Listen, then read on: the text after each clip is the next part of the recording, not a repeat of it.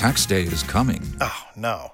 But if you sign up for Robinhood Gold's IRA with a 3% match, you can get up to $195 for the 2023 tax year. Oh, yeah. Sign up at Robinhood.com slash boost by tax day to get the biggest contribution match on the market. Subscription fees apply. Investing involves risk. 3% match requires gold for one year from first match. Must keep IRA for five years. Robinhood Financial LLC member SIPC.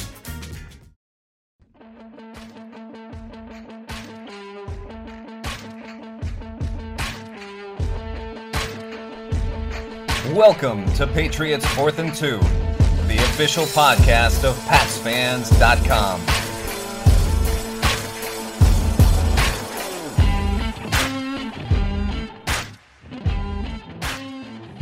And we are back on Patriots Fourth and Two, the official podcast of PatsFans.com. I'm Russ Goldman. Joining me right now, as always, is Steve Balestrieri in the Secret Square, and Derek Havens with a little bit of a smile in the right hand square. In today's show, I'm going to ask the question because it's been a pretty, let's just say, interesting, volatile week for the Patriots. Are the Patriots heading in the right or wrong direction? And of course, I spelled direction wrong. So that starts us off with a Goldman to start the show. So let's not waste any time, guys. And also, please do direction. subscribe on Apple Podcasts. Mr. Balestrieri, I'll go to you. Opening thoughts on a volatile week for the Patriots. Yeah. Um, you know, you always look forward to, to going to joint practices as what happened this week. We've been there several times, seen – the Saints a couple of times, seen the Eagles, the Bears. Um, I can't even remember how many. We've we've gone to several lot, down yeah. there at Gillette, and you always look forward to it because you get to see the players, you know, going against another team, so you, you get right. a better feel for how they're doing. But I thought this week both sessions were marred by ugly brawls that were basically stupid. And, you know, you hate to see that. That's how people get hurt. In fact, a sure. woman did get hurt, one of the fans, and I thought that was awful. The Krafts are so lucky. So lucky she wasn't hurt worse. I mean, just the, that lawsuit would have been so easy. It was like, Jesus. I mean, it, you know, you know, you can always tell that, or you can tell that this was you know, a shit show because Mike Reiss was pissed off. We've met Mike Reiss several times, every single one of us. How many times has Mike Reiss ever been pissed off? you can easily see how yeah, he was perturbed. No oh, he was he was that. he was annoyed. You can tell because he does his daily recap videos, and yeah, he was. I would say audibly. He said he never saw this before. Never, never seen it, it in level. two decades. We've been down there a lot, not twenty years worth. Yep. Never. I mean, I I can't think of a better I guess, um, you know, third party to kind of give us a little perspective that Mike Reiss, who is one of the, you know, you know, best, obviously one of the best reporters on the beat in the country, but for this team specifically. And wow, just like Steve said, just totally, totally unproductive in some stance in some circumstances. And I understand, I get that if you are a coach, why training camp uh, joint practices could be more beneficial to games because everything's so controlled. Um, right. To me, I think the Panthers seemed, based off reports, were the instigators, but I think the Patriots were complicit as well. And uh, when you have when you have so many, you know, I guess back and forths, I, I just think it was it's it's frustrating because it's like you know you aren't really probably working on what you need to be. Okay. Yeah, in fact, uh, to to just recap on that, Go you know. I was trying to think back to all the joint practices we saw. We've never seen anything like that. Mm-hmm. Not like We've that. seen individual dust ups, which you know can happen. That's you know, individual ones are one thing, but when you know both teams just get into a melee, and it continues over two days. That's the part right that blows and, me away. And I was trying to think about you know that exact same thing and I, I remember the three of us were there and the patriots had two brawls amongst each other if you remember that it was just uh, the offense and defense the same day and then Belichick had all the coaches leave the field, and the captains all got together and and finished practice on their own with no problems. Do you remember that? Yeah, I do. I I do remember that, Steve. It's I do just, as well. But you know, this to me, and again, I wasn't there. None of us were there, but this sounds a little bit different. And mm-hmm. I'm not sure what to make of this, Derek, because again, the talk here is: is this a positive? Is this a negative? No, it's it's, I don't absolutely know. a negative. No, it's absolutely okay. negative. I mean, I don't think it really has much. I don't know I how to phrase this. I don't really think it carries much weight as far as like the team for the year goes. I just meant no, I don't think it has much vacuum. to do with I just think it was just a it was just a bad shitty look. week. Yeah, it, it, it is bad. It is a bad look. I mean, like I said, I it seems like based on reports, the Panthers were overly aggressive, and then probably we're doing a little jawing and a little chippy. See, here's the thing: people need to understand. You have 85 guys out there on both on both teams, so you have 170 guys somewhere in their 20s or 30s you have a lot of testosterone on the field. Okay. It's a competitive environment. It's extremely emotional, and people have their jobs on the line. So it's not like like I I, I can understand some people being like, oh well, why is this happening? Well, I mean, there's a lot of emotion. There's a lot of testosterone. There's a lot of things that, like people uh, people have their careers on the line. So you're going to have some extracurricular activities. At the same time, if you're Matt Rhule staff, if you're Belichick staff, every every coaching staff is telling their players before they go out, no fighting. Like it, there's no there was no discipline. It seems like based on reports, there was a lot of a little a little extra business from from the Panthers that seemed to be the instigators and a lot of this. Unfortunately, the Patriots were complicit. I don't right. totally blame them, but I'm not saying the Patriots were totally off the hook. But it does seem like the Panthers were kind of starting a lot of this. And um, you know, when when that happens, it just leads to I, in my opinion, some unpro, you know, unpro, uh, unproductiveness. And like I said, I mean, we we don't need any, we don't need to go any further than Mike no. Reiss being like, "Hey, this is not what we're looking for," you know. So uh, it's a little frustrating because you know these these can be valuable, and it seems like it was a lot a lar- a largely a waste of time. I agree with that, Derek. The only thing that I can say to go along with that, and I think in a very strange way that Belichick will use this and will weed out players that maybe were a part of this. Maybe we're going to see some of that. maybe we're going to see some Kendrick surprise Bourne. cuts. You know, Kendrick Bourne. I mean, well, again, we, we see him. We didn't that. see him at the game. I mean, he got he got sat he got sat out of this last game because of the fight. I mean, that's uh, it, it, it's flat and out. that's a message, Derek. And that you know, in a way, I want that message sent because yeah. what happened was not again uh, acceptable. So for me, you send the message. If they don't get the message, they're gone. It doesn't matter really, honestly, on this team, except for the quarterback. It doesn't matter who you are. You're you're going to be gone, and you know, and th- that to me is a strong message. I think Belichick as, will as, get as something says, positive out of the this. game. You can't fight in the game. You can't fight in no. practice. If you fight, you get sent to the locker room. And again, yeah. I, I I don't I don't know this for fact, but it, it seemed like Bourne was was sad because of seems, he got ex, you know, ex, ex, uh, because he got sent out of practice, and I I know that Fred Kirsch echoed the same thoughts on Patriots.com, right. which makes me feel right. Kind of like and our friend Chris Goodwin chimes in. Bill will not stand for any bad discipline. He is hundred percent mm-hmm. right on that, and I couldn't Absolutely. agree. He and again, in a way, like I said, not that I want them to fight, but this will also eliminate players that maybe should not be there because that lack of discipline is not going to fly because it will affect the season, Derek.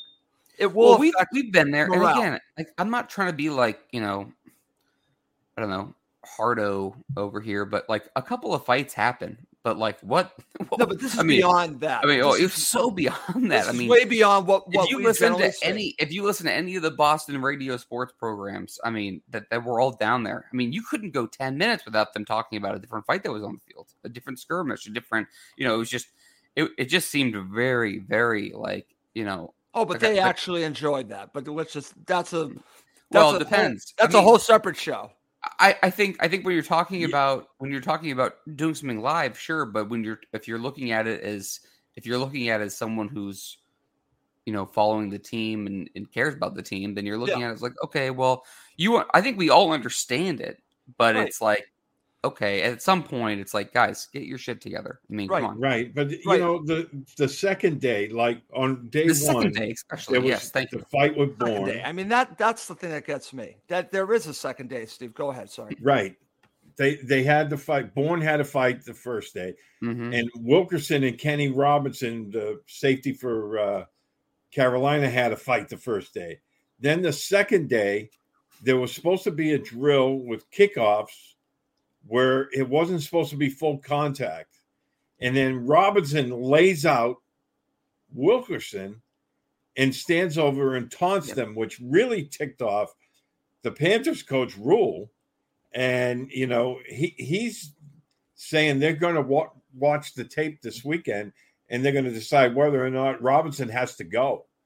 And and that's what started the fight on the second day. And right. then Deatrich Wise – Robinson was kicked out of both days of joint practice, yes. by the way. And so. then Deatrich Wise on the very next play runs Christian McCaffrey way out of bounds. And that's where it spilled over the where stands. the woman got hurt. And that that to me was uncalled for. You know, you're I, I understand you, you play to the whistle, but don't run, especially one of the marquee players in the league way out of bounds, especially a, a guy with his injury history. There's I no reason for that, Steve. That's no, taking that, there was far. no absolutely Wise. No Wise gave a little extra, you know, oomph into what he was. He he knew what he was doing. You know, so right. it's you don't you're not supposed to take guys to the ground, and everybody knows that you're supposed to I don't want to say favor one of the better players in the league, but it's not what you're supposed to do. You know, it's not. No. So I, I, I couldn't agree with Steve more. And I mean, I mean, hey, I I don't think you going back to Steve's first example of Kenny Robinson over Wilkerson. You know, I don't think we need to go any further than Matthew Slater's comments. Yep. Right. Post practice. I mean, how many times have we heard Slater going back and forth or saying something? Slater was pissed, and I thought I thought Slater's comments were perfectly articulated, and it. I, I mean, he he literally walked over to this the Panther sideline with his hands up, like like you know he was like, "Hey guys, I'm not here to you know rustle any feathers," but you know it's like he he was like, "What are we doing here?" I mean, I, right. and I think that's that's been that probably needed to happen, and and you know what, like I think I don't know a lot about Coach Rhule. I really don't. Um, Obviously, he's on the hot seat to get fired. He is actually the favorite to be fired first if you go to some of the sports books. Um, but it certainly seems like whatever environment that he has going there, there was a lot of pent up emotion coming from that sideline. I think that fueled a lot of things. I don't think the Patriots responded well to it, but no. I going back to we, how we started the show, I do think I do think the Patriots were complicit with some of the some of this, and it's it's frustrating because disappointing. I, I do think competition is is good, but this was an iron sharpening iron.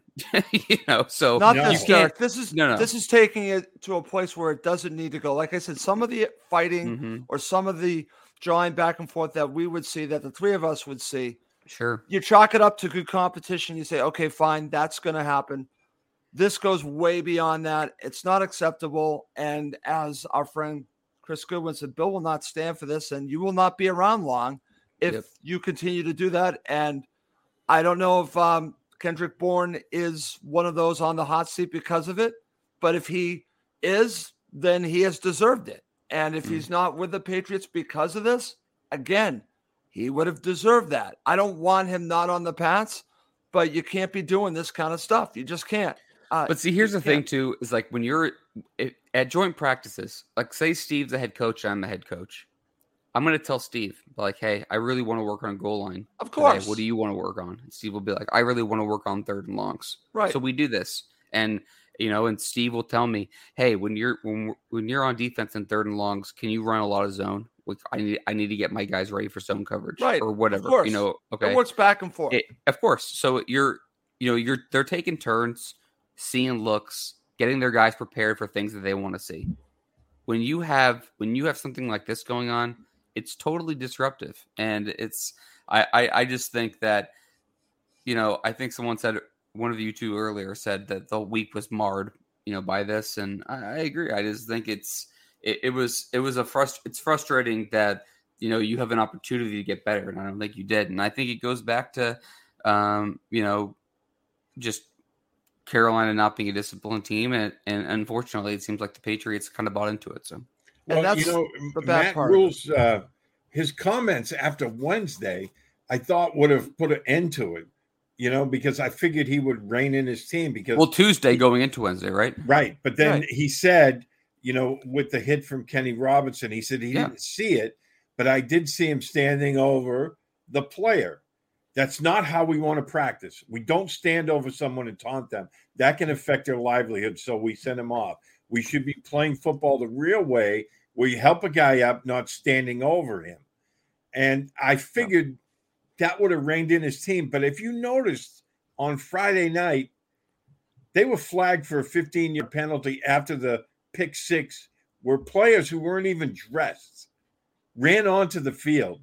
And I think that was a little bit of taunting at the Patriots again. And, yeah. you know, th- I take that as the coaches aren't being in control of their players. No. Yeah, he has no control over the locker room. No, he has. I would say I would none. say the same thing. I would say the same thing about I, I won't say the same thing about Bill because I think Bill had his team has his team under control for the most part, but this week this week was like okay, he might have him under control, but they can only take so much. Because, like I said, the, the, you can't you can't look at what happened this week and be like it's only one sided. I mean, it's not no. just one sided. You know, I mean the no, it the takes wise two to tango, Jared. The Ferent, well, the Ferentz penalty the... in the, in the in the preseason game going after Kenny Robinson. By the way, I mean, come on, that wasn't a that wasn't a, that was not an accident.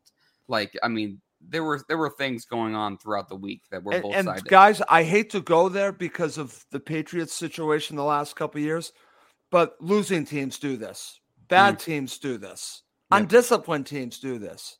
This is not what the Patriots should be striving for. So that's really the disappointing part for me is, and probably for someone like Mike Reiss because Mike Reiss expects better from the New England Patriots. We all do. It's unacceptable. It's certainly yeah. unacceptable for Belichick. And, and the I players cl- and should I clarify. Be, again, really just embarrassed by the way they acted. I want to clarify. I, I, I, do think I do think that Bill has control of this team, but I think that this week was eye opening from a perspective of I know Rhule doesn't have control. Like Steve just laid out a good, a good yep. example. Okay, I know Rhule doesn't have control of his team. It was pretty evident there. I do think the, I do think the Panthers were instigating. I thought that the Patriots let themselves go way too far, and you heard that from comments from veteran players throughout the week, and it was pretty obvious. So you know, I mean, you know, I I know that Rhule said what he said publicly, Russ, to your point from what you yep. just mentioned, but did he say it to his players? Does players really buy it? Or was he just saying that because it was a bad look? Because yep. you know, I, I tend to feel like it was the latter. So okay. Yeah, Good and stuff. some of the other beat writers, I'm trying to remember who said it, but they said on Tuesday that the Panthers had been talking smack from the minute they had got on the field, and the Patriot players fell into that where they were getting ticked. So, from what I gathered, um, you know, the Patriots kind of went into it, I guess, at a lower tempo, and the Panthers came in at kind of a higher tempo. And, you know, when you, again, you have a guy one on one from different teams, um, because the Patriots have been going against the same players for the last couple weeks, like all the NFL teams do, right? that haven't been in joint practices. All of a sudden, you're going, you got a new mixed competition. Now you're being looked at in a different light. Those one on one reps, you're under a microscope. Right. So if Steve and I are going against each other, I'm the DB, Steve's the receiver. You know, it seemed like the Panthers were doing a little, a couple extra shoulder nudges, a little extra hand fighting, a little talking after each play. And I think that was why I keep saying the word instigate. Yep. I just feel like the Panthers were kind of instigating, inciting some some reaction. They got what they wanted. I just I and again the Patriots were complicit in that. I just feel like based on what I've gathered, the Panthers were kind of the ones who started the fire. So okay.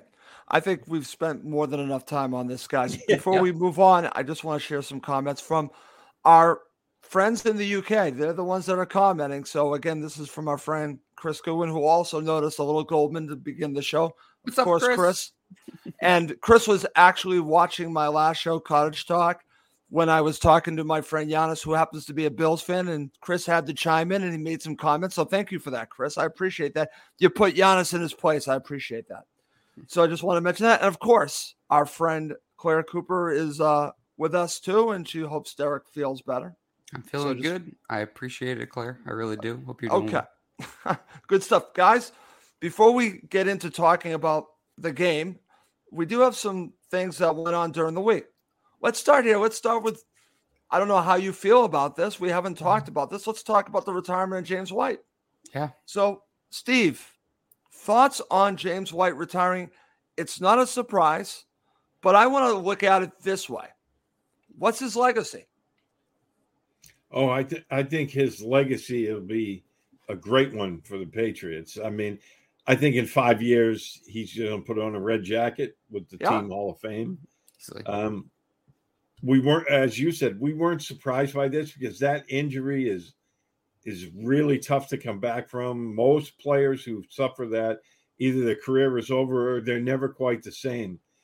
And you know, just before training camp, Mike Reiss was saying he saw him at a charity event and he was still walking with an uncomfortable gait, which tells you he was limping. And so that was in that, April. That kind of put the handwriting on the wall. But right. Yeah, it doesn't take away from his great career. Nope. You know, I look back, there was so many games you could, you know, specifically specifically point to and say, you know, they didn't have anything going on on offense, and then Brady started finding James White and opened things up, and they they came away with the win. Yeah. I mean, you go back to that Super Bowl Fifty One, and there was a playoff game against the Ravens. He was just on another plane during that game. He honestly, the Super Bowl against uh, Atlanta, I thought he had a real shot at being, and he probably should have been, should have been the MVP. MVP. Of course, I agree with that. I agree with that. And what's interesting about him, Steve, and then I'll go to Derek and get his thoughts, is that I remember his first year. He barely played. So you went from a player that barely played to becoming probably a player that will be get a possibly a red jacket. In fact, he probably will get a red jacket. Not possibly. probably. Yeah, he will. He will. He will. Okay, fine, Derek. Thank you. So you've we've gone full circle on James White, but that also shows that even as a rookie, if you don't show anything as a rookie, you can still have a Patriots Hall of Fame career. Julian Edelman is a similar player. Shane but James Vereen. White really epitomized that. So, Derek, what are your thoughts about the retirement of James White? well, Steve, I know, I know you you weren't here last show, but Steve and I did talk about James White a little bit. Um, and uh, so, I would say about this for James White, he was reliable, consistent, and clutch. Uh, never fumbled in his entire career. Uh, always was where he needed to be. Everybody talks about him the same way. The people that know him, you know, he's always got a smile on his face, yeah. always professional. Um, you know, I, I think if you go to the Falcons Super Bowl, you look at 16 yeah. targets, 14 catches, over 100 yards, three touchdowns, a two point conversion. I mean, that's sick. I mean, it's just, yeah. just sick. Um, I I just feel like he's one of those players that you look at him and you go, you know, he's not it's not like overly flashy with his, you know, uh with with, with his moves, you know, on the field. You know, it's not like he has like this like four two speed. Right. He doesn't have like the twitchiness of like a Tyreek Hill or one of those kind of players. Uh, but he's when he, when he's moving on the field, you're like, this guy looks like he's he's so patient. He's so under control. It almost felt like James White played like he was seeing everybody else in slow motion, and he just kind of moved.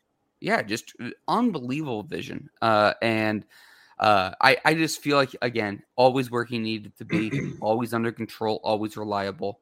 Just just one of those guys that you just can't replicate. Hard to describe. You just kind of see it, and you're just like, wow. Um, just a, a, a, great a great player, great person. Happy for him. Happy for him. Uh, yep. Sad for the team because that's a big hole to fill. But uh, I think that what he brought to the team. I mean, I mean, you don't win.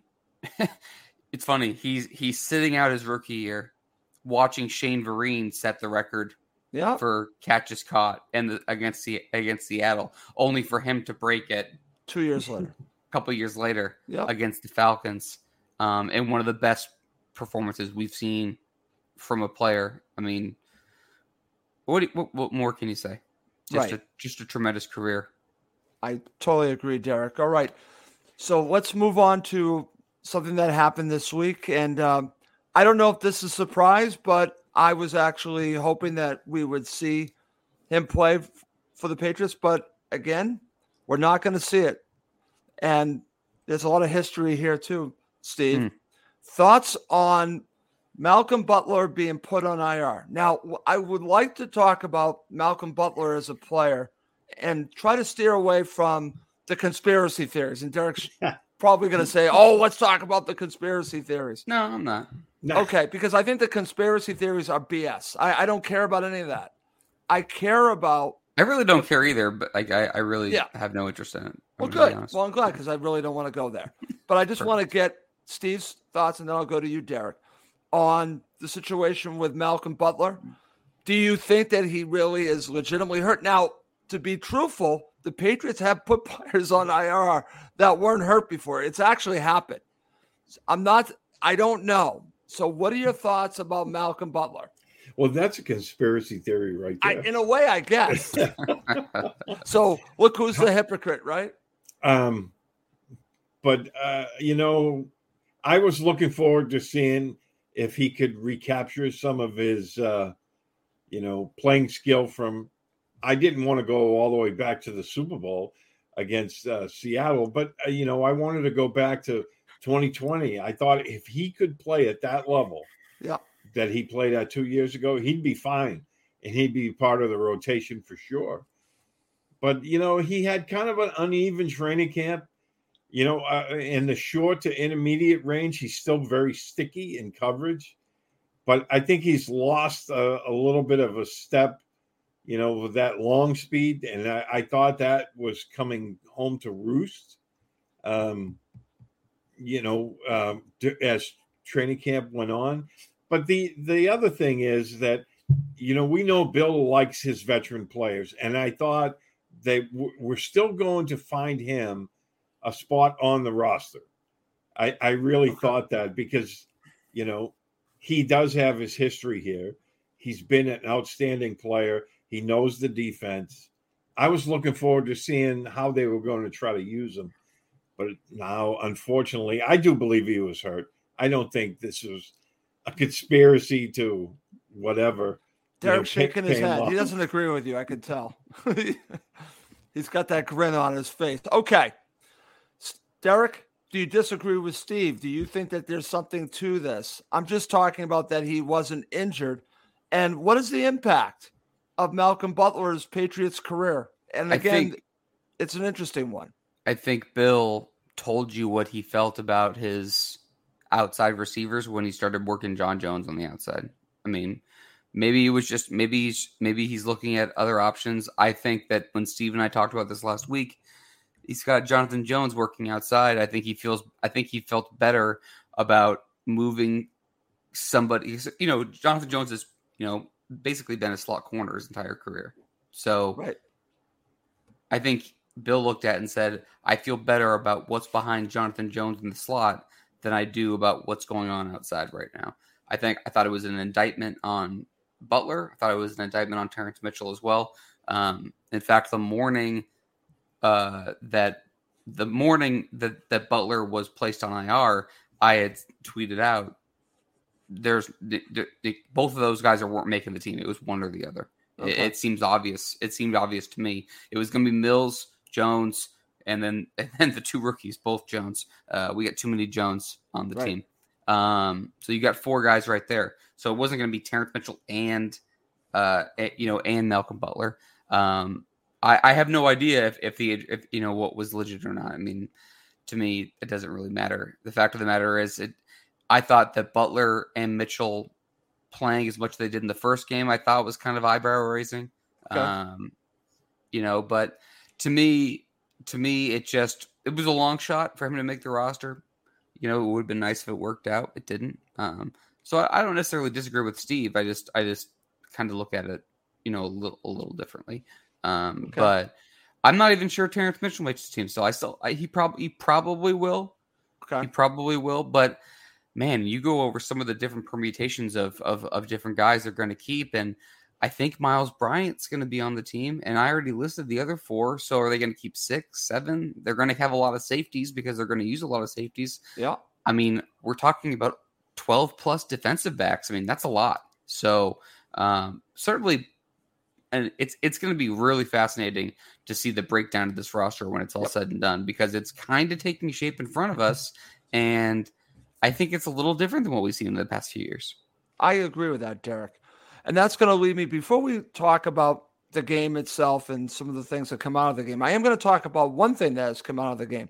That's the news about the injury to Tyquan Thornton. Okay. Can you pause that real quick? So Chris and the in the comments asked, "Is Butler done for the year? If so, why keep a player on IR based upon his age? If a player's put put on an injury reserve at this point of the year, he's done for the year. So yeah, he Yep. he, he can't. He, he's done. He's done. So I just wanted to clarify that point. No, no, no worries, Derek. I'm going right back to you. So let's talk about the unfortunate injury to Tyquan Thornton. And this is a player that, again, they've had really bad luck drafting wide receivers. Mm. What I've seen so far has been positive. Mm. So this is a little bit of a blow. I don't know how long he's going to be out, but what are your thoughts about Tyquan Thornton? And does this hurt the rotation with the wide receivers? Is this going to keep someone else on the roster? What What are your thoughts about his impact of being out? So reportedly, he's going to be out close to eight weeks. So if you look at the calendar, you're talking about probably somewhere in the neighborhood of four to six games he's going to miss. You know, I mean, again, just kind of a guess. For me, it is unfortunate. You know, again, Steve and I talked about Thornton kind of on the rise last week, Russ, and Yeah. I mean, even even the beat writers that people would claim to be on the negative slide have No, have been some. ha- have been I I would guess fanning the flames of Thornton and and I think it's exciting. Uh it, it is exciting. We saw a little bit in the first game.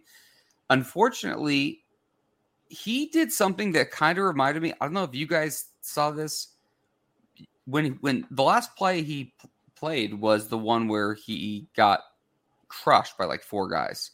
And it kind of reminded me of Brandin Cooks in the Super Bowl when he got Okay. hurt against the Eagles, where he kind of like circled back and the defender just like kind of creamed him.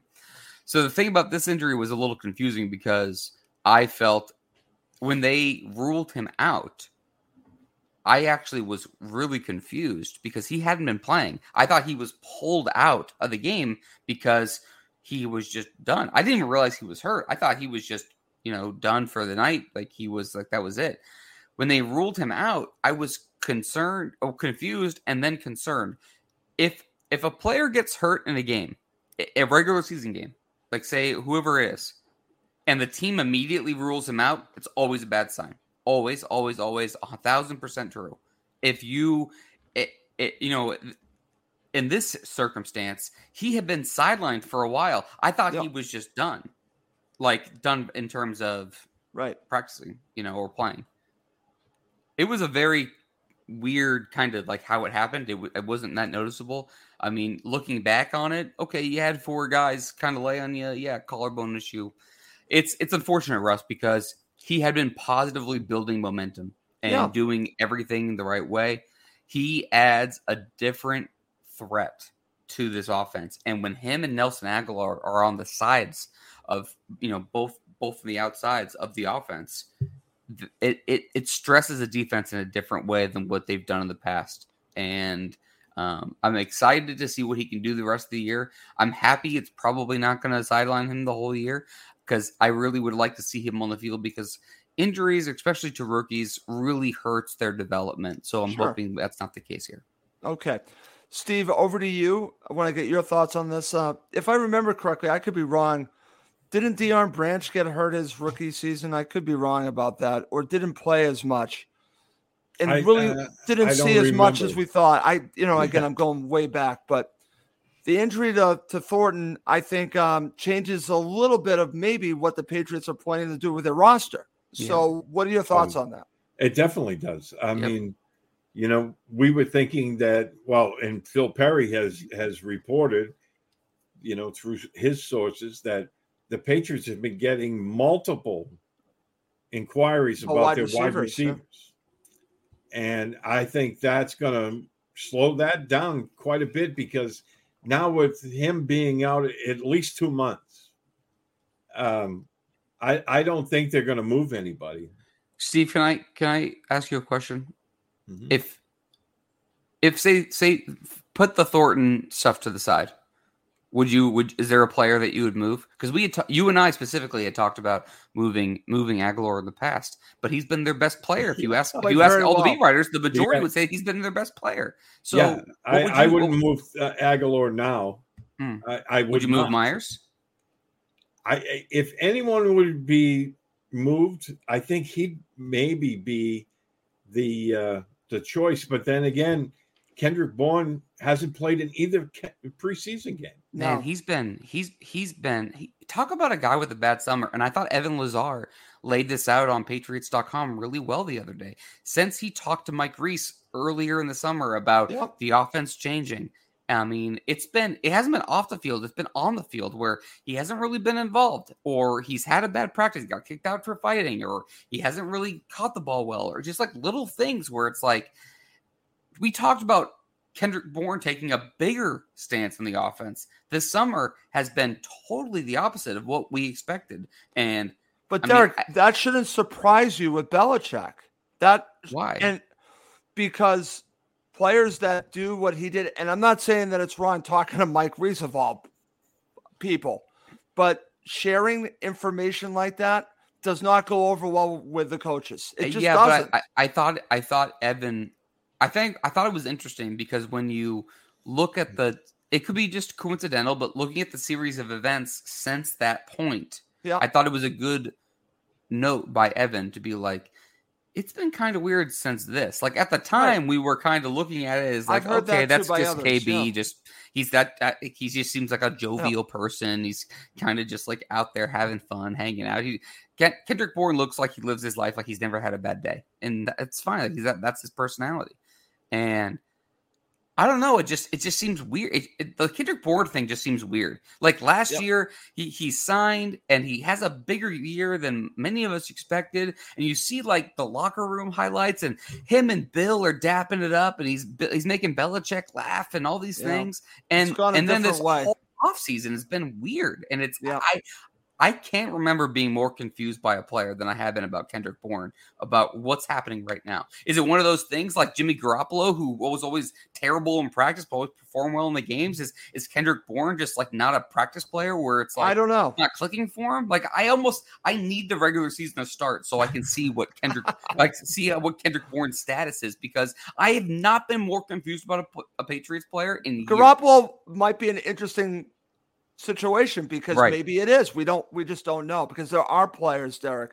Listen, we've seen it down there, all, all three of us, that have not been good practice players. Garoppolo is probably the worst.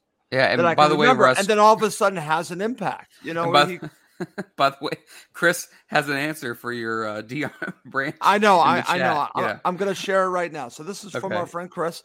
In his rookie season in 2002, Branch started seven of 13 games played for the Patriots, missing the final three games of the regular season with a leg injury. So it was the end of that season. Thank you. I love how Chris. Chris, is like kind of like low key producing this and just Oh, yeah. us our Oh yeah, he's he's taken over my job. Thank you, Chris. I appreciate that. well, when you bring Uh, up an example from 20 years ago, then none, does. I- none of the three of us remember. This is what No, we need. We need No, thank you, Chris. I really appreciate you doing that. Okay, guys, coming up now, we are going to discuss the preseason game for the Patriots against the Panthers and what is the fallout of that. Do we feel more confident about the team or less confident about the team? Okay, guys, let's not waste any more time. Let's get to it. So, Derek, I'll give you first shot at this. Just opening thoughts on the preseason game against the Panthers. What stands out? Well, I think what stands out to this point uh, of, I guess, training camp and through to preseason games is we have been talking all summer about how we felt better about the offense and the defense. And I'll go back to the same kind of comment I had on Kendrick Bourne. I'm confused. Because the defense. I think the defense looks pretty good, Derek. The defense looks pretty freaking good, Russ. And I don't know if I'm getting hoodwinked like I did back in 2000 and what was that 2011, 2013 when yep. Andre Carter and Jerod Mayo were blitzing the crap out of everybody and and the defense looked like it was going to take on a whole new life and then and it never reverted, happened by the way. Yeah, that and they kind happened. of reverted back to what it was. I don't know if I'm if that's the case or the offense. The offense is scaring the shit out of me. Okay, I, am I'm, I'm, I'm there with you, Derek. It. I'm there and, with you. And I know my my my concerns were only confirmed last night when Russ said that he was worried about Mac Jones. I, I, I thought I was being I I honest to God thought I was being overreactionary, Derek, until I saw Russ's tweet saying okay. that he he he was worried about Mac, and I go, holy crap! Russ is worried about Mac Jones, and so am I. I felt so vindicated, Russ. That tweet, I I'm, I'm going to print it out and hang it on my wall. Derek, here we go. I'm sharing it right now on the screen. So this is what I tweeted out. So I watched the Patriots preseason game, and I know it's just a preseason game, but I'm starting to have my doubts on Mac Jones. Wow. I was at training camp a few weeks ago and saw similar issues with holding the ball and bad throws. I'm also not sold on his throwing motion. Yes, I tweeted that out, Derek. And to be honest with you, my son was the one that said, I need to tweet this out because I said this to him while we're watching the game. He was flabbergasted that I went there. And he's like, Well, listen, you can't just say it to me. You have to share this on Twitter and you have to share it on the show. Way to go, Brady. So, so this is all Brady's fault. No, so, it's not Brady's fault. It's Brady. Brady is the source of pushing you to to say what the truth is. Okay. And the truth is that if you have eyeballs, you should be concerned about what's gone on the last few weeks. So here's the thing. I you know, Armageddon Steve's, aside. Steve's holding his head, by the way. Armageddon aside, I really do feel like we could all be talking about the Patriots offense being fine five, six weeks into the season. I, I do think so. it's gonna be I do I think it's so. gonna be a clunky start. Um, I don't I don't we don't know exactly what they've changed, what they're installing, etc. I am I am a little frustrated by some of the things that I've I've I've heard and and uh, been kind of shared. So what I'll boil it down to is this: I'm a little frustrated that we've all heard that the offense has not been clicking well in training camp, but what some of the consistently shared things has been is that Mac has been either I'll say off and you know throwing balls into the turf and kind of putting his hands up in the air and Doing this, Derek. Doing Yeah. this, Derek. yeah Okay? exactly and he's obviously a little frustrated I think his I think based on what we've you know heard reported is that the offense hasn't been moving well No. the offense he looked like the offense looked like it was sleepwalking in this game I know it's just preseason but Yep. I mean, come on, look at the best look at the best quarterbacks in the league. We saw it with Brady. It it, it should be it should be just kind of like you're just doing a walkthrough. I mean, you're talking about bing bing bing, move the ball a little bit. He was all I mean that the pass to Parker right out of the gate. You know, behind him. He had a throw. He had a throw late. high. He had one good. He had one good pass out of eight in this preseason game. Half of them hit the ground. I mean, it just it just seems like it's just not fluid at all. I mean, just not not at all. And I don't know. Again, I don't know if it's the coaching, the new offense, whatever it is. I am just worried about the offense. I just think that it's going to take some more time to kind of put together. I had less worries about the offense than the defense until the last few weeks, and now I'm starting to wonder if I misjudged. misjudged Steve. Derek's world is being turned upside down. There's no Yep. question about that. But I want to go to you and I want to focus on the Patriots offense. Okay.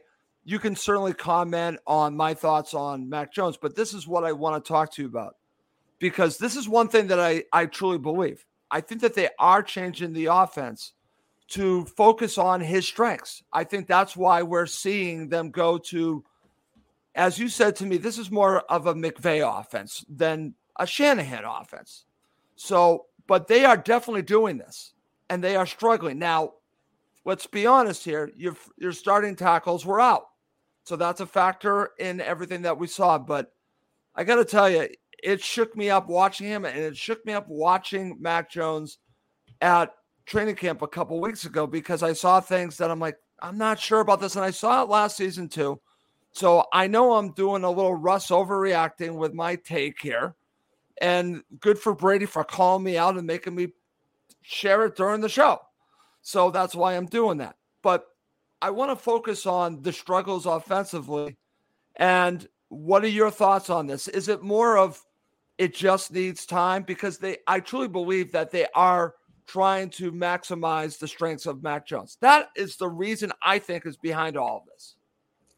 Yes, and uh, before I get into that, it's it's like it's so rare to see you two in total agreement on something. I I felt like I was in a horror film. So it makes me question myself. The fact that we're agreeing, I'm literally yeah, concerned I mean, about to, it. So. To see you two agree on something, I I kept looking behind me. It was like, is there a camera behind me? It's like, yeah, you're on candid camera. Yeah, I know, I know. Derek and I rarely agree. Anyone that's yeah. listened to the show but, all these years makes me feel like my take I is think terrible. the offense. I think it's everyone right now because okay, you know we're we're looking at the offensive line missing blocks. Hmm. You know, you know their their timing isn't down. I think it that carries over to the backs and the receivers, and I don't think they have their timing down yet with this new offense. Okay, you know you you can see it in the plays, and like Derek said, right off the bat, the first pass to Parker was behind him, and then you know they struggled three and outs the first two series. Didn't have a first down until their ninth play. Yep. And then then it seemed like okay, they were getting into a little bit of a rhythm. He threw a perfect dime to Nelson Agholor down the left yep. sideline. And I think that made the players relax a little bit. And then they, they went down and scored a touchdown. Right. Um, I think it's just going to take time, but I don't think it's a Mac Jones issue. I think okay, it's all. So you think this is uh, more I, of a I, I think it's all. Of, I think it's all of it, but Mac's part of it, Steve. I mean, it's not. I'm it's, not saying he isn't. I'm saying okay. all of them are involved with this. I think it's a uh, it's a question of timing. It's a question of chemistry. They need to, you know, iron these uh, issues out. They have a couple of practices this week against the Raiders, who are a good right. team. So I, I look forward to seeing much better results this week. Okay. Yeah, and two or three weeks ago, when you know all the beat reporters were basically saying the sky is falling and and the offense was a, was a mess. I go back to what Steve. But I was said. there for that, Derek. That was legit. Yeah, no, no, I'm not saying it wasn't, but I'm saying I think it, a lot of it does go back to that offense, the offensive line doing a new blocking scheme. I think that yeah. I think that if that is not if they want to in- implement that, I have no problem with it. But people have to understand that if it all starts up front. So, yeah. so oh yeah, a lot of these issues, I do think the offensive right, line goes back to it. Yeah. And I think that Mac Jones was frustrated because of some of the other changes they made based on body language alone. Yep. And that was widely reported. It's not just one person. We're talking about multiple beat writers. Okay. It's not like we know they're not just making things up. It's just right. what they're seeing. And I do think that it, you know, right now it's it's kind. There are some hand in hand things, but it is a widespread issue, and that's why I'm. That's why to me, I don't know. I don't know if it's the case, and we'll see during the regular season. I hope I'm wrong. I hope that they come out and it's just kind of whatever it is. Right. I I do feel like it could be a little sloppy, and I don't know if if Mac. I don't know what it is, but it looked like on this last preseason game, it looked like he kind of was like, oh crap, like we're actually doing this now. This isn't practice. Like, like he almost looked like he wasn't like ready for it. I maybe I'm reading too much into it, but right. I I don't know. I, that's why I think it could take a couple weeks before the offense kind of gets moving. I just think they need a little bit more kind of push. And I'm not really sure what that is, but it just doesn't look natural. It looks like they're kind of struggling through things, and that's that's why I don't know if it's terminology or something. It's something behind the scenes yep. that we that we're not able to see because it, it just seems more difficult than it should be. Okay. Well, that's going to lead us now to talk about some of the good things that come out of the game. That has to be the defense. Steve, I'm going to go to you. You and I have already talked about this. And what's interesting about this, and Derek, that's what's blowing Derek's mind, is that he's feeling more confident in the defense. So am I. Because what I've noticed, and, we, and I definitely get your thoughts on it, is especially at the linebacker level, we're seeing speed. And that's just not something that we're generally used to seeing. You're also seeing it on the line, but you're seeing speed all over the place. This is where they needed to concentrate on to change over that defense. Whether it's big names, forget about the fact that who, you know, the name of the player. They have brought in players that have speed and are flying to the ball. I've been waiting to see this for years. Now, as Derek said, could it be like that preseason game with Jerod Mayo? I certainly hope not, but I don't think you can fake speed. And what I noticed in this game is speed everywhere on the defense. You know, it's funny because we've been harping for them to get faster and more athletic on defense for I don't know how many years. And and you know when they did that this year, a lot of the fan base was like really upset with this and I've seen more than one comment on social media where the Patriots have the worst linebacking unit in the NFL. And I don't think that's the case. Not based on what I've watched. And, you know, they do have that speed element now. You know, I, I think that the trade, and you and I talked about this, the trade for Mack Wilson. I think it's going to be huge.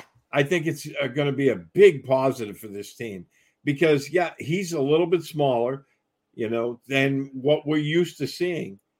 But, you know, you when you look at him on the field, he goes sideline to sideline. And when he hits people, he hits people. Boy, do you they know, need he, that, Stephen. That was the thing that stood out to me. And I've liked what I've seen from several of the newer faces, Raekwon yep. McMillan. Uh, I, I look at third, excuse me, uh, third year guy, Anfernee Jennings. I think Anfernee Jennings is a starter. And I don't think that's a bad thing. I'm no. watching him play. You know, he's he's. Well, we've been waiting the, for this for three years. We've been right. waiting for. I this. mean, he he's almost on to Hightower size. He's 6'3", 259. So he's right at that that edge. Yep. where you know Hightower was, and I mean, I, I like what I've seen with him setting the edge in the running game, and he's shown a real good push to get after the passer. I think he's going to be your early down. Um, you know, edge player, edge player opposite uh, Matthew Judon. And, you know, we're going to see Josh Uche come in. He's having another really good training camp this year. So we'll see if he can continue that in on passing downs. But I, I like what I've seen with the defense. I like what I've seen uh, with the linebackers. I like what I've seen with the young defensive linemen. So do I, I, I think each one of those guys, you could make a case for making the team. And I think you could make a case for them not making the team. but know? there's a lot of competition there, and that's what's good about it. And I'm glad that we are talking about Anfernee Jennings because listen, we were just talking about James White, and James White didn't show up until year two, while Anfernee Jennings is going into year three, and this is make yep. or break for him. Yep. So for the fact that he's really now, as you're saying, Steve, you think he's the starter and on first and second down, and Uche comes in on third down. That's not a bad thing. I'm not against that. But Derek, I want to go to you. I want to get your thoughts on the defense. We haven't even really talked about the secondary. So I want to more focus on the secondary with you. Because what's interesting about this is you look at it, they don't have a true number one corner. It looks like it's going to be Jalen Mills. Okay. And Jalen Mills, according to everyone down there, has performed like a number one corner. So again, I'm not saying that he is. He's going to possibly be the Patriots, but they're going to be playing a lot of zone, as Steve and I talked about. Mm-hmm. So you have him. They've moved Jonathan Jones out, and but their safeties are extremely strong. And to me, it seems like it's more important that they have basically uh, defensive backs on the field rather than calling them cornerbacks and safeties. They're going to mix and match mm-hmm. if they're going to play a lot of zone. So, what are your thoughts on the secondary specifically? Well, I, I first I'll say Anfernee Jennings. Uh, before we get focused on the secondary, I just want to yep. say that Anfernee Jennings has surprised me a ton to the point where Steve and I, I think you weren't on the show, Russ, but Steve yep. and I had a disagreement, a rare one between us. Really? Steve, Steve was kind of pumping Anfernee Jennings tires, and I thought he was cut. I thought he was over. I already, I had already cleaned my hands of him. I have, I haven't not felt so wrong about a player evaluation in a long time. So I'll give Steve credit for that. I'll say that wow. off the top. Um, secondary, secondary, um, to me, still a big question mark. Uh, I still think Marcus Jones and Jack Jones are projects, but they have shown some early returns, which is great to see. Um, I think that Jalen Mills, Russ, to your point, uh, I think that he's performed well. Again, two players that, including myself, the fan base wasn't super high on as free agent no. signings. Now no. you have Jalen Mills and Nelson Agholor both having strong camps in year two. I was uh, going to say, Derek, and that's year two. And this is what tends to happen in year two. I agree. And there are a lot of people who blow that off. And I think that it's not, it doesn't happen all the time, but no, it's like it's it's common for players in their second year with the team to feel a little bit more comfortable in what they're doing. I think Jalen Mills is playing with a lot of confidence, yeah. which I feel like is one of the more underrated defensive back traits. We've talked about this on the show before. He's playing with confidence. He's playing well. Now, I personally would prefer they play man coverage. I've seen zone. Zone, I think, is hard to work uh, it's hard to work. You know, I think it's going to be a lot of bend. Put it this way: I think the defense is going to be a lot of bend, don't break this year. Okay. Yeah, I agree. People are going to be moving, moving the ball. You, I think the Bill would prefer to play zone. He's playing, or I'm sorry, he prefer to play man. He's playing zone because he feels like he doesn't have the bodies. I'm just they. We've seen that over the last 20 years. Obviously, they'll mix their coverages up, but he will play man coverage if he has the guys. I think that he doesn't feel like they have the guys right now. He didn't last year when they when they kind of changed the defense over. So we'll see. But um, I'm intrigued with some of the guys they have in the secondary. I'm intrigued by the safeties. Um, you know, but you know, we'll we'll kind of see how it goes throughout the year. But Derek, to your point about playing a lot of zone, the Patriots are going to face a lot of running quarterbacks, mm-hmm. and they're scared to death of playing zone. I'm sorry, playing man with running quarterbacks. So that might be playing into this as well. Sure. I mean, Josh Allen ate, ate them alive last year. Uh, exactly. You know, exactly. You get I mean, ate them alive. right. And you're going to have to figure that puzzle out, to be honest with you. They're going to have to figure that puzzle out. Guys, uh, listen, the hour pretty much has flown by. It yep. really has flown by. And I know, uh, and I appreciate you guys doing this and working around my schedules. So thank you, both of you. So let's end here before we wrap up the show. And let's talk about the name of the show. And I'll ask you both a question. Steve, I'll give you first crack at this. Are the Patriots heading in the right or wrong direction?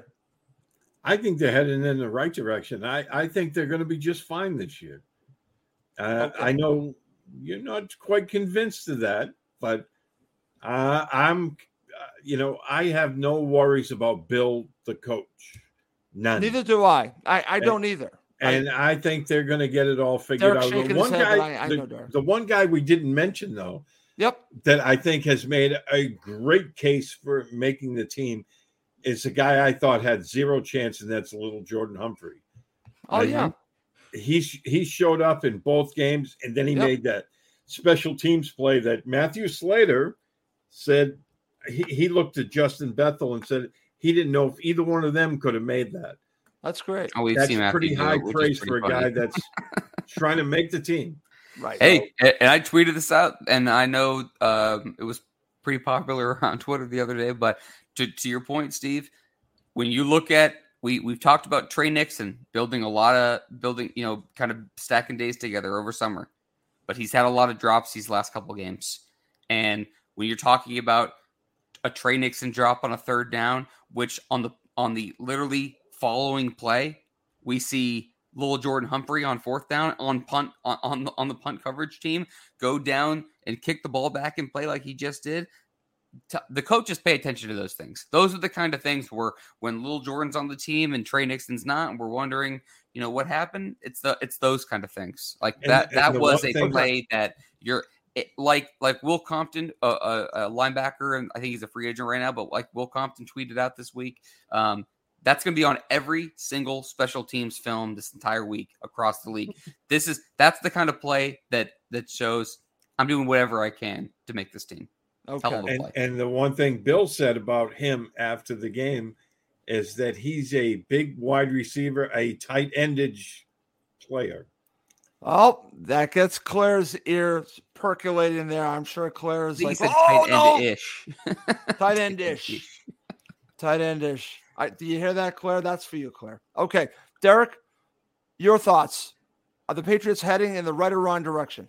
They're heading in, the- uh, in in the same direction I thought they would be because I think they're basically a 500 team, which you two disagree with. So I think they're right. They're right where I thought they were going to be. Okay, so I'm I, writing. I, feel vindicated as I ever have. So okay, so Claire disagrees and she says, "Nah, he's a wide receiver." So just a little, yeah, Well- yeah he's little thoughts from. That's from, because she wants Izzo back. Oh, Yeah. can we, Steve? Shh, what are you doing?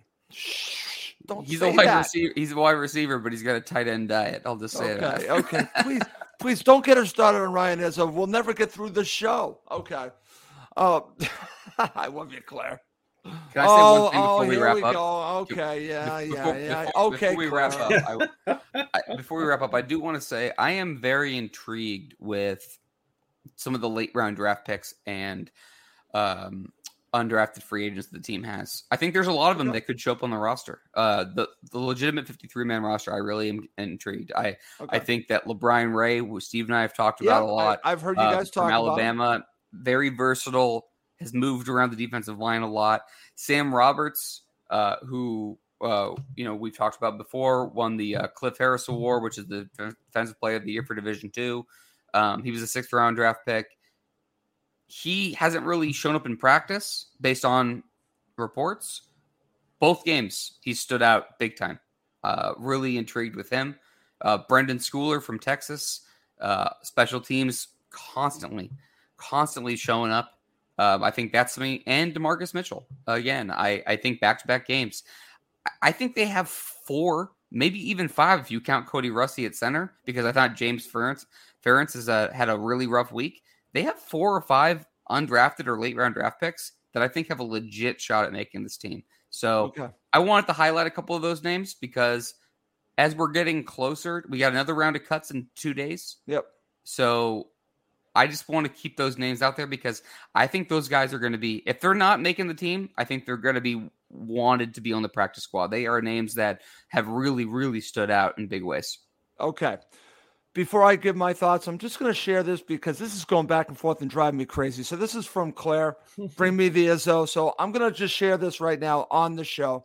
Claire, if the Patriots ever bring back Ryan Izzo, I will step aside and let you host Patriots fourth and two. That's how strong I feel about this. I've never wanted, you. I've never wanted Ryan Izzo to be back so badly. There we go. There we go.